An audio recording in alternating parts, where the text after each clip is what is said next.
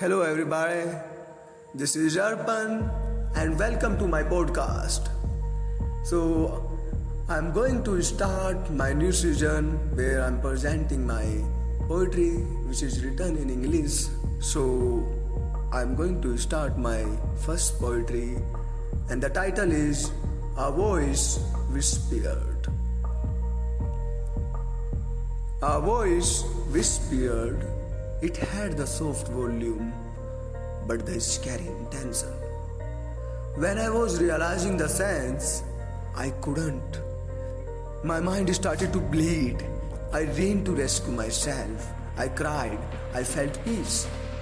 But the pain, I still have the pain. I become hopeless. In the end, I realized my eyes ruined everything instead of the voice. Am I guilty of my eyes? My looks? My appearance? Or maybe the judgment I perceive? Yes. Judgment. Not from me, from the perspective of others. It's horror. Actually, it's torture. I want to cry out and speak loud. Hey! I am also born innocent. Thank you, everybody. I hope you will like it and feel good to listen.